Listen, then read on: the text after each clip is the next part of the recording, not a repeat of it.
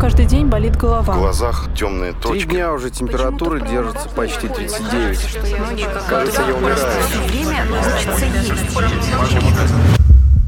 Доктор, что со мной? Доктор, что со Доктор, мной? что со мной? Здравствуйте, это подкаст «Доктор, что со мной?» И знаете что? Я поймал себя на мысли о том, что я не знаю, что такое мысль. Что такое мысль? Это, наверное, загадка, но хотя бы попытаться ее разгадать. И вообще, что такое мозг человека, например? Вот это тоже большой... Ну, попытаемся разгадать. Я сам-то точно не приду ни к какому выводу. Но у меня в гостях сегодня профессор Сколковского института науки и технологий, биолог Филипп Хайтович. Здравствуйте, Филипп. Здравствуйте. А вы знаете, что такое мысли? Ну вот, смотрите, получается так. Мозг – это такие познания на уровне биологии средней школы. Мозг – миллиарды клеток. Это можно представить. Говорят, мозг там из воды состоит в том числе. А сколько там, на 80% там, или на 90%? Ну, как и все остальное Да, в нашем да. теле почти. И вдруг мы с вами понимаем, что у нас рождается мысль. О, какой красивый цветочек. А у моего кота мысль не рождается, насколько я понимаю. Это доподлинно неизвестно. Неизвестно, да? Как интересно. Есть вероятность, что животные тоже мыслят? Дело в том, что, к сожалению, мы еще не добрались до именно механизмов а, возникновения сознательной А, то есть активности в мозге, именно потому, что очень сложно. Если мы пытаемся делать это с животными, где мы можем как-то позволить себе больше экспериментировать, Мгм. то тогда мы не знаем, думают они в этот момент, появляются у них мысли или нет. Они же не могут нам а, отрапортовать как-то. Мы можем судить очень косвенно о тех процессах, которые происходят у них в мозге. И когда мы пытаемся судить о сознательных процессах, именно вот о том, то, о чем они мыслят, это на данный момент не представляется возможным. А вот этот механизм возникновения в голове у человека мысли, он тоже не изучен. да? А вот как мы залезем в голову? К сожалению, вот методики, которая позволяла нам смотреть на активность, вот вы сказали, у нас миллиарды клеток, все верно, они друг с другом все как-то взаимодействуют, это нейроны, они связаны своими щупальцами друг с другом, передают друг другу сигналы, и, как считают сейчас ученые, именно так процесс мысли как-то и возникает. Ну, по крайней мере, это рабочая гипотеза на данный момент. Но действительно, почему бы нет? Представляете, около сотни миллиардов нейронов, каждый из них связан друг с другом с еще там от одной сотни до 10 тысяч других клеток. Это громадная сеть, это более сложная, чем интернет сейчас на планете, на порядок сложнее. В одном мозге человека сложнее система, чем весь интернет во всем мире. А Во много раз. Еще и во много раз. Да, поэтому теоретически, почему бы нет? Нам кажется, о, ну это настолько сложный процесс, точно там в мозге должно быть что-то такое нематериальное. Но, с другой стороны, материала там тоже так много, вот этого сложности самой системы, что, в принципе, она может обеспечивать. Но вот как это отследить? Мы же в мыслящем, живом человеке не можем залезть ему в мозг. Просто у нас нет методики, которая прибора, которая могла бы вот как рентгеном просветить мозг и еще увидеть динамику этих процессов. У нас есть сейчас магнитные томографы, которые позволяют нам смотреть на это ну, в очень низком разрешении замедленно. Просто, ну, куда идет кровь в мозге, там и активность. А вот на уровне отдельных клеток мы отследить не можем. А на уровне сигналов вот между клетками это тоже невозможно? В да? том-то и дело. И для этого почему вот есть этот достаточно спорный, на мой взгляд, проект Илона Маска, а Нейролинк, вживлять тысячи электродов в мозг добровольцам. Это не от хорошей жизни. Просто потому, что нет другой методики. Конечно, это все равно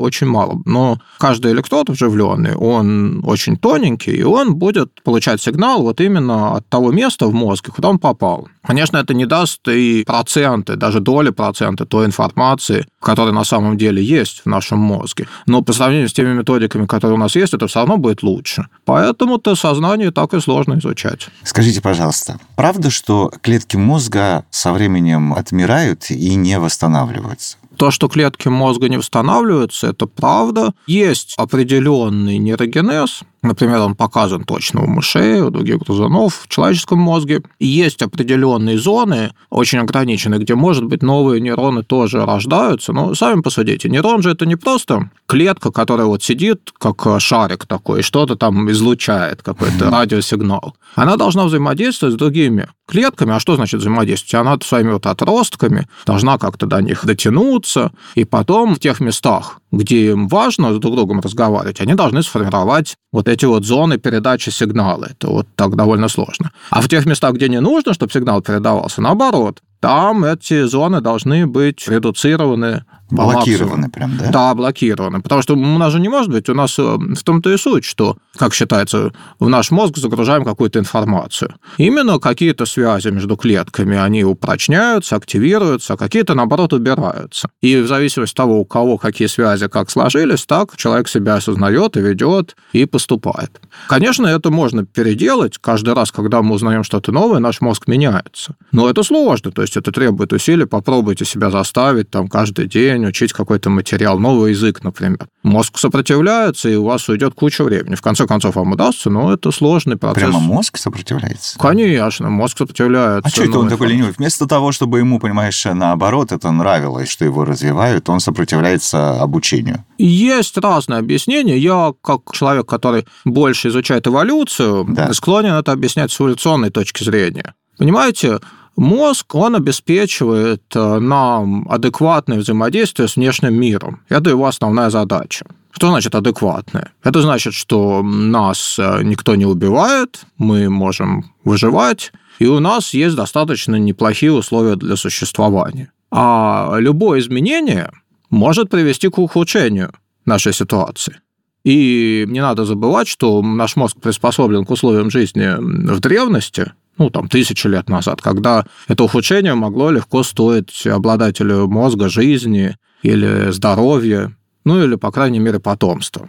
Поэтому, мне кажется, суть в том, что если любой из нас находит себя в ситуации, когда жизни ничего не угрожает, условия для жизни, в общем-то, совместимы с существованием, то тогда мозг просто не меняется в силу того, что эволюционно в нем заложены механизмы сопротивляться изменениям, которые могут ухудшить ситуацию. Когда другое дело, мы оказываемся в ситуации, когда вот мы на улице, у нас нет средств к существованию, или есть такая угроза, по крайней мере, нечего кушать, можно замерзнуть, умереть, или какая-то там другая опасность для жизни. Ну или, предположим, вообще какая-нибудь ситуация, когда война, или когда эпидемия, да, или вот такие вот вещи. Да, в том-то и дело, что сейчас, вот, например, у нас э, недавно была эпидемия. Не-не, не прошла еще. Не а, прошла ну, еще. Но мы ждем, ждем окончания. Вот. Да. И, конечно, это в том числе стресс для многих. Так что это сигнал для мозга, что действительно появляется какая-то опасность. Но тогда нужно действовать адекватно опасности. Это не просто вот, ну, там, что мне съесть на ужин, это или то. И обычно люди выбирают проверенные рецепты, редко когда они начинают экспериментировать. А здесь уже действительно это сигнал мозга, что вроде бы как нужно приспосабливаться, а то будет опасно. А как?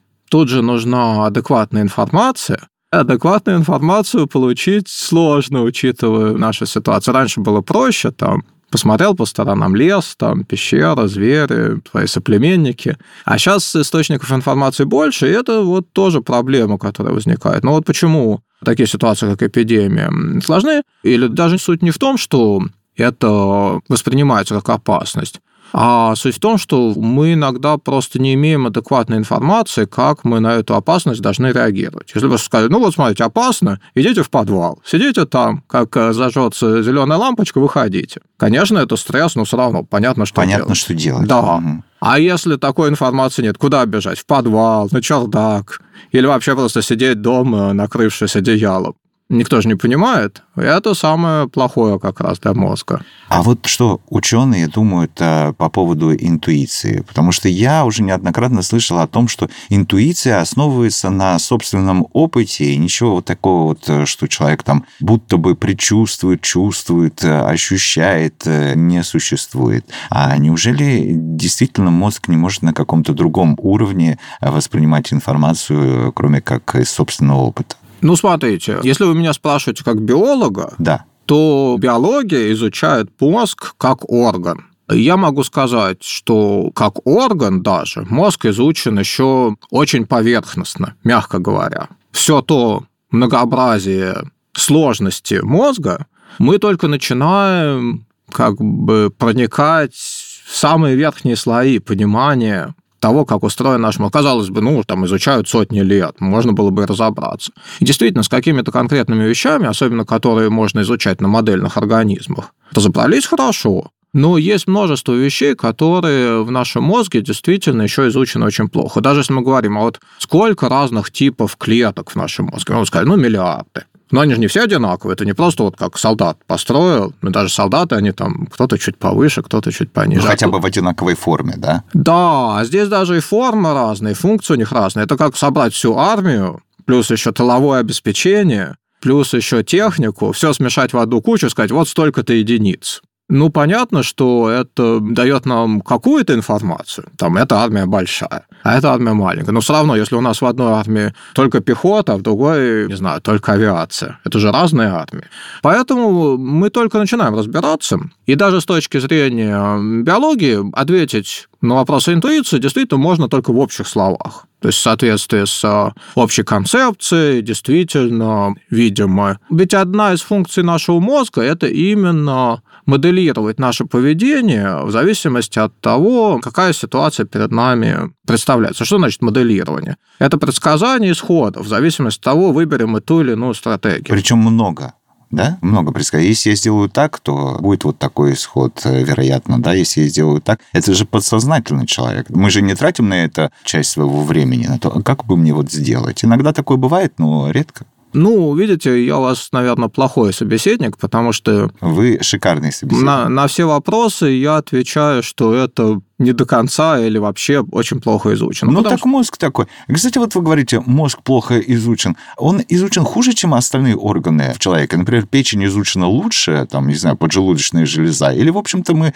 вообще о человеке знаем чуть-чуть и ничего. Нет, с мозгом, конечно, все хуже. Именно по той причине, что те функции, которые уникальны для человека, мы можем изучать только на людях. Угу. Ну, та же печень. По сути, как бы, какого бы высокого бы мнения о себе не были, печень человека по своему функционалу не так далеко ушла от печени, ну, не знаю, других млекопитающих. Свинки, говорят. Ну, свинки, она по размеру еще даже похожа, ну, совсем годится. Поэтому здесь, конечно, гораздо проще. Потому что даже с теми же мышами, крысами, у них маленькая печень, функционал очень схожий, состав очень схожий, конечно, есть отличия. Но... Изучать легче. Да, легче. Есть свои аспекты, потому что иногда бывают сюрпризы.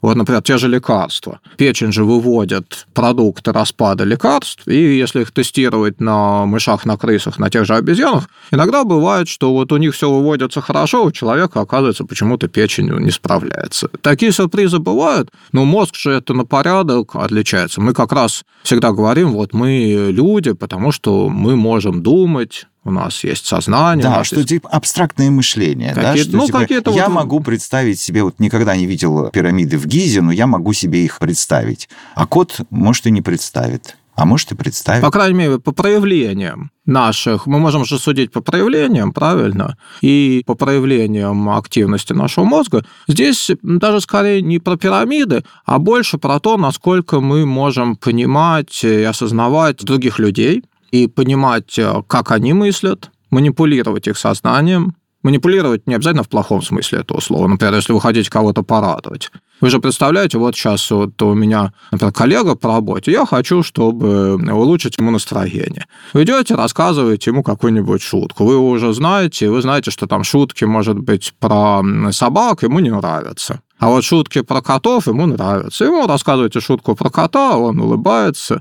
А если хотите его позлить, наоборот, вы ему рассказываете шутку про собаку. И так все люди друг с другом вот это вот манипулируют. Это как бы... Да, да это важно. И на самом деле во многом это лежит в основе многих способностей, которые у нас есть, потому что мы работаем сообща. В основе работы сообща нужно же тоже погибать. Вот вы вдвоем хотите, например, кто-то держит э, гвоздь, кто-то по нему бьет молотком. Вам нужно тоже себя поставить на место другого человека, как лучше этот гвоздь по нему ударить, чтобы, если я слишком сильно ударю, он улетит куда-то и... И а... так бы еще, чтобы по пальцу не попасть, коллеги, да? Да, и насколько мне замахиваться. А человек, который держит, он тоже как-то себя представит. И это тоже вот совместная работа, она требует, чтобы мы ставили себя на место другого человека. А вот обезьян, даже у шимпанзе такого вроде бы нет. Филипп, а вот ну, простите, такой вопрос человека далекого от того, о чем вы рассказываете. Если вдруг он некорректный, вы мне скажите об этом. Мы с вами говорим об органе, о мозге. А можно ли здесь заодно позвольте такую сниженную лексику, приплести психику. Психика – это и есть мозг, или добавляется что-то еще вот, к психике человека? Ну, это перекликается с вашим предыдущим вопросом. Вы спрашивали меня, насколько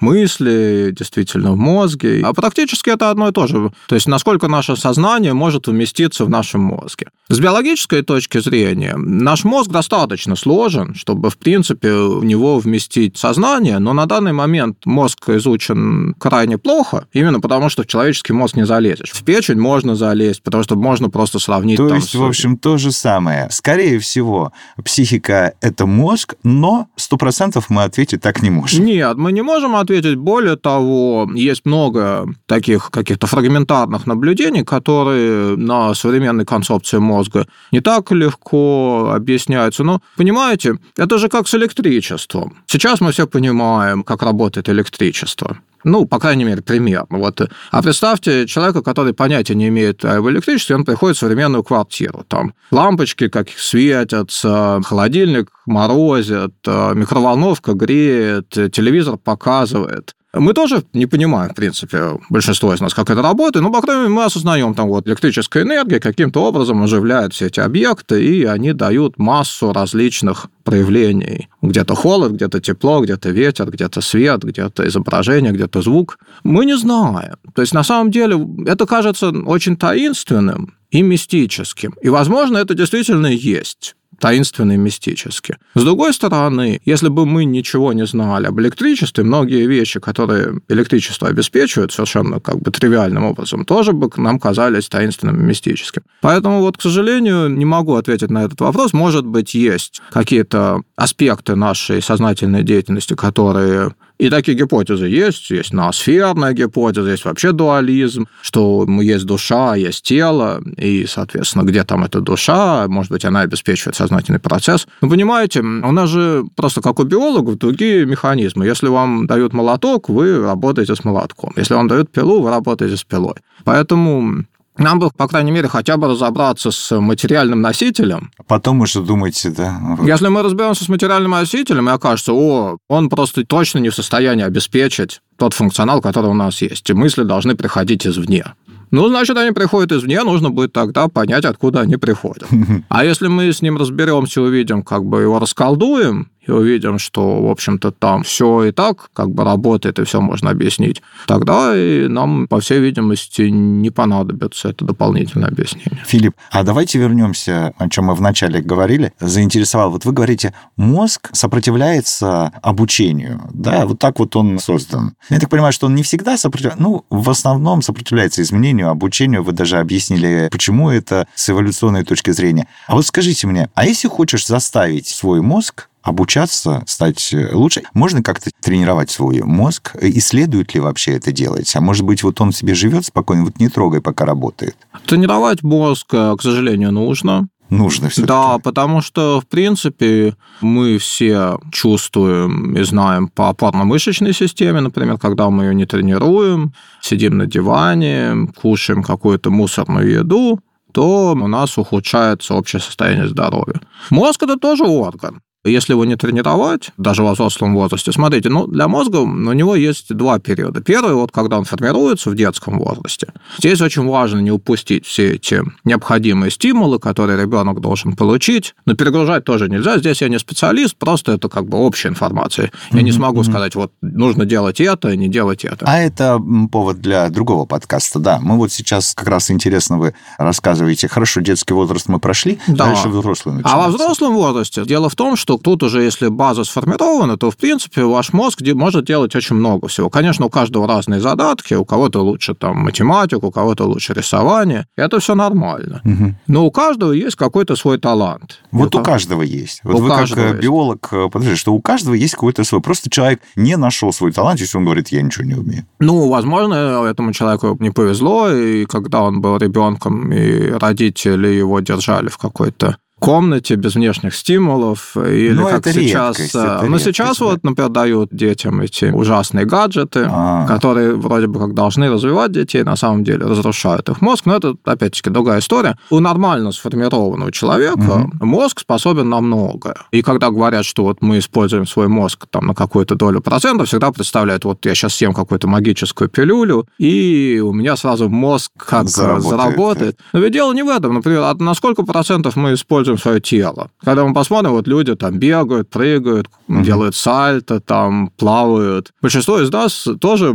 использует наше тело, ну, там, не знаю, на 5-10. То есть тоже, хотя оно способно, пожалуйста, там выполнять, то можно пойти в цирк, посмотреть, на что способно. Совершенно верно. И с мозгом то же самое. Наш мозг способен хранить в себе и перерабатывать гораздо больше информации, чем мы обычно в него загружаем. Но здесь тоже нужно иметь в виду, какого рода информация. Если эта информация не систематизирована, мусорная информация, это как мусорная еда. То есть как э, в мозг загружать информацию, это тоже особый и какую, это тоже особая тема. Но суть в том, что наш мозг способен на многое. Но для этого нужно с ним работать. То же то самое, как и с телом. Если человек питается чипсами и сидит на диване, он не сможет встать и пробежать марафон. То же самое с нашим мозгом. Если его кормить какими-то там информацией из соцсетей и не загружать... Просматривать фоточки, фоточки вот просматривать, да? Да, какие-то мемчики, лайкать. Мемчики, да, да, да. Это приятно, в некотором роде, может быть, даже необходимо, чтобы хоть какой-то позитив был, иначе это тоже важно, что количество позитивной информации, когда поступает в мозг, должно пересиливать негатив. Но если это единственная вещь, которая поступает в мозг, то, опять-таки, так же, как и с телом, через некоторое время вы захотите решать какие-то логические задачи, и не получится. Хотя раньше, может быть, и получалось. Это не значит, что нельзя мозг назад натренировать. Если он в детстве был нормально сформирован, его можно опять привести в чувство. Ну, Но, то есть постепенно деградирует вот эта вот история. Деградирует, но есть два типа деградации. Вот вы спрашивали, клетки умирают, не Да-да-да. восстанавливаются. Действительно, если они умрут, они не восстановятся. Но у большинства людей вот этот процесс умирания клеток, им можно пренебречь.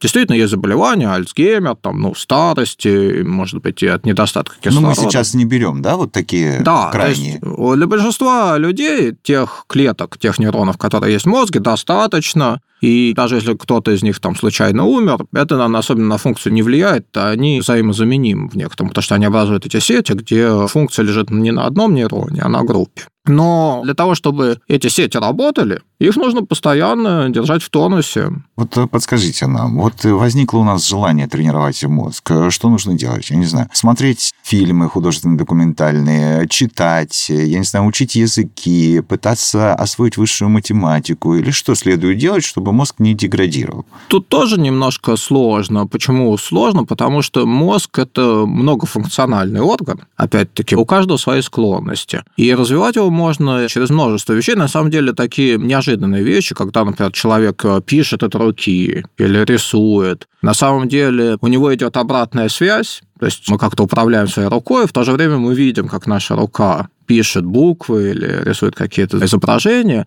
И это очень сильный стимул для мозга. Вот э, почему, например, печатать на клавиатуре и Не годится, да? рисовать от руки э, годится, но это другое дело. Другое. То есть, А, на самом деле, это я к тому, что на самом деле, какой функционал бы мы не взяли, в принципе, это для мозга будет неплохо. Просто у разных людей разная склонность. а можно тогда так сказать? Занимайся тем, что тебе нравится, и это будет развивать твой мозг. На самом деле мы все интуитивно понимаем, какие процессы для мозга являются благотворными, а какие нет. Опять-таки, ответ не научный, но это так же, как с упражнениями. То есть кому-то нравится приседание, кому-то бег, кому-то плавание, кому-то просто прогулки по лесу. То же самое и с мозгом. Но главное не загружать его мусором. А, в принципе, интуитивно можно, Филипп, понять, где мусор, а где нет. Ну, вот так вот по-честному. Можно же понять. Можно. Да? То есть Можно. даже не надо объяснять людям. Ну, как любой человек понимает, где хорошая книга, а Ну где- да, ну, да. есть, э, примерно. Ну вот, к сожалению, тоже, чтобы это понимание сформировалось, человек должен иметь опыт чтения хороших книг и не очень. А это все как раз из детства, потому что если тебе в детстве не объяснили, что такое хорошая книга, а что нет. Более того, если ребенок не читал сложных книг со сложными предложениями, А. вы же понимаете, там же есть сейчас такие книжки, где предложения из трех-четырех слов. Ну, потому что детям якобы так проще. И это правда. Но если ребенок только читает такие книги, то когда он чуть-чуть подрастет, он уже не сможет понять сложный текст.